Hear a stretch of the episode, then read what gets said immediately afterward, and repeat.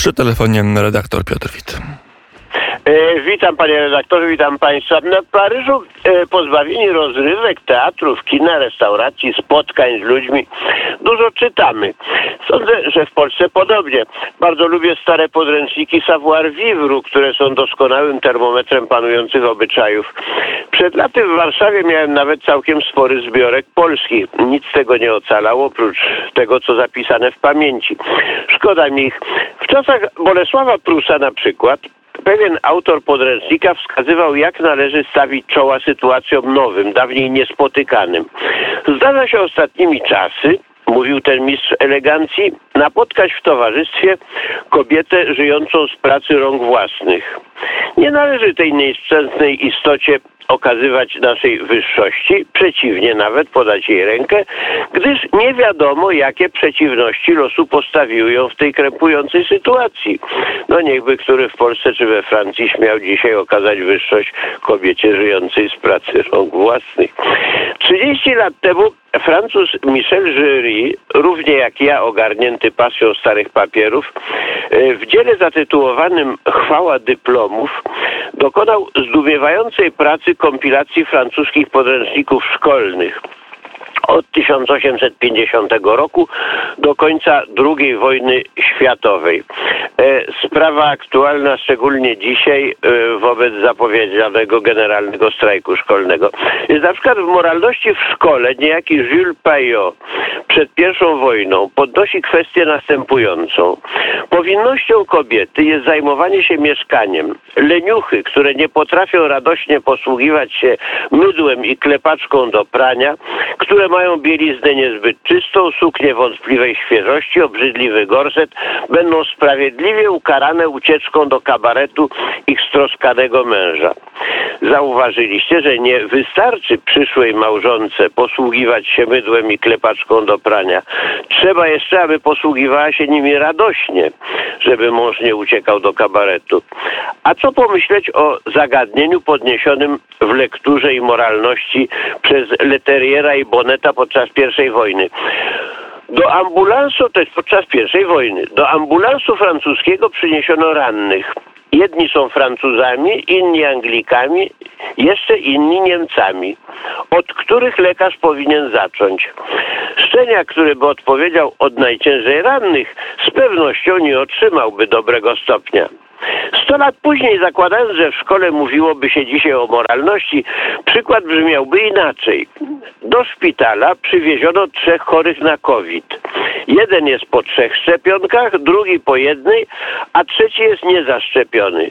Którego z nich lekarz powinien poddać, e, posłać pierwszego na reanimację?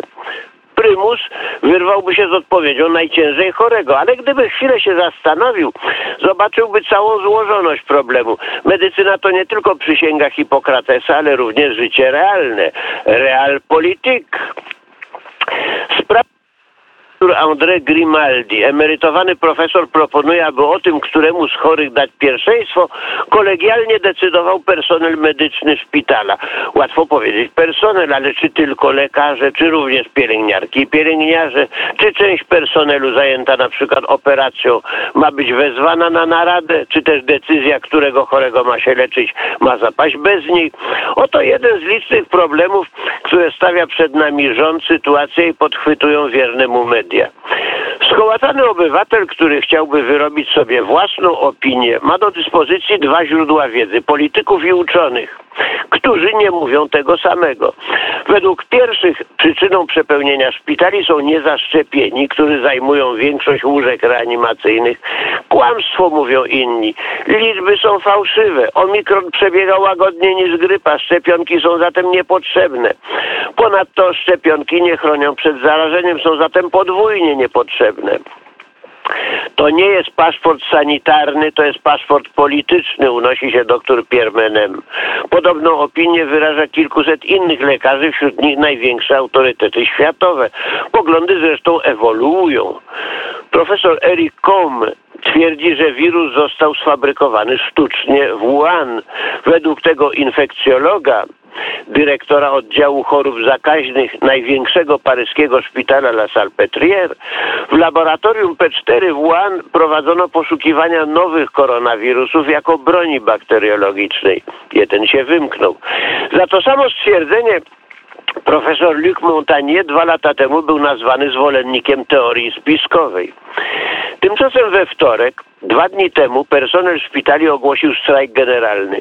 Nie byłoby problemu kogo leczyć, a kogo zostawić własnemu losowi, mówią, gdyby w ciągu ostatnich 20 lat nie zlikwidowano we Francji 69 tysięcy łóżek szpitalnych, ekwiwalent ponad 200 dużych szpitali. I likwiduje się nadal. W 2020 roku w pełni pandemii zamknięto 5700 łóżek. W grudniu ubiegłego roku, w jednym tylko miesiącu, w jednym tylko szpitalu w Poitiers zamknięto 30. Pociągnęłoby to za sobą dalsze konsekwencje, zamknięcie kardiologii w pobliskim Châtellerault itd. itd. W początkach pobytu Chopina w Paryżu wielka pandemia cholery zagarnęłaby więcej ofiar, gdyby nie przewidująca polityka sanitarna władz. W obawie epidemii trzymano niektóre szpitale w rezerwie. Otwierano je tylko w razie wielkiej plagi. Należał do nich na przykład ogromny szpital Val-de-Grâce, dzisiaj zamknięty, gdyż przeznaczony do rozbiórki. Inny ogromny szpital Hotel Dieu w Paryżu w sąsiedztwie katedry Notre Dame również od lat zamknięty. Ma być zdemolowany celem odzyskania terenów. W Wielkim Szpitalu dla Dzieci w Toulouse strajk. Personel medyczny oskarża politykę sanitarną rządu o zagrożenie życia pacjentów. Aby szczepić wszystkich i gorączka wokół COVID-u pozostawia bez y, akcja tych szczepić wszystkich. E, pozostawia bez opieki dzieci chore na bronchity, nieżyty żołądka, zapalenie płuc i inne choroby nasilające się każdej zimy. W ostatnią sobotę 2700 nauczycieli i lekarzy wystąpiło przeciwko polityce sanitarnej w szkole. Na dziś zapowiedziany jest strajk generalny w szkolnictwie. Mają wziąć udział w nim także urzędnicy miejscy oraz rektorzy i inspektorzy szkolni po raz pierwszy od 20 lat. No, na szczęście wśród ciężkich chmur widać już i przejaśnienia. Znaki na niebie i ziemi wskazują na koniec złej pasy. Widzą je nawet ministrowie. Wariant Delta jest mniej groźny niż mówiono, a jego następca Omikron, choć jest zaraźliwy jak Katar, jest w ogóle niegroźny.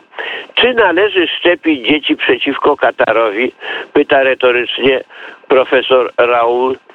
No i wczoraj sąd e, w Reims e, wydał wyrok z oskarżenia pewnego obywatela, który oskarżył prefekta policji o E, niesłuszny i niekonstytucyjny zakaz noszenia masek na zewnątrz i obywatel wygrał. To jest pretekst i teraz e, i precedens i teraz będzie można nosić, będzie można nie nosić masek także na ulicy. Powiedział redaktor Piotr Wit. I to była Kronika Paryska. Bardzo serdecznie dziękuję. Na zegarach godzina 7.59. Czas na Wiadomości wnet.